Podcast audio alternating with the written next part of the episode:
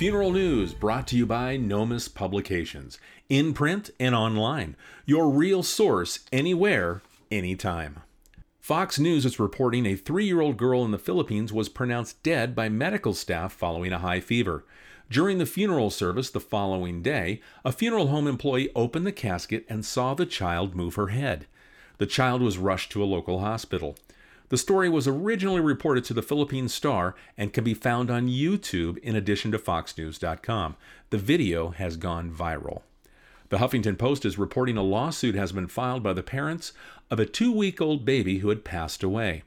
During the graveside ceremony, a child's casket was lowered into the gravesite and then removed. Employees of Louder Lakes Funeral Home asked the father to identify his child in a second casket. The suit alleges mishandling of their child's body and emotional distress to the family. The funeral business is dominated by men, a $16 billion industry annually. Sheri Booker has written a book about her experiences in the funeral industry from a woman's perspective, titled Nine Years Under Coming of Age in an Inner City Funeral Home. Booker recently received an Image Award from the NAACP. The book can be found on Amazon and other book outlets.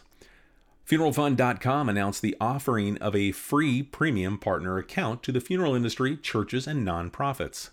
The crowdfunding site has assisted families with collecting funds with debt related to the family's expenses associated with the death of a loved one. FuneralFund.com launched the partner pages to assist churches, nonprofits, and the funeral industry with the collection of online donations. For more information, check FuneralFund.com.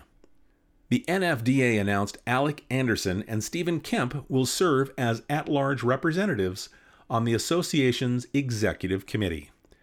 The United States Postal Service announced all international shipments of cremated remains must be sent via Priority Express International Service. For all the latest funeral industry news, information, and interviews, go to funeralradio.com. I'm Key Budge for Funeral News.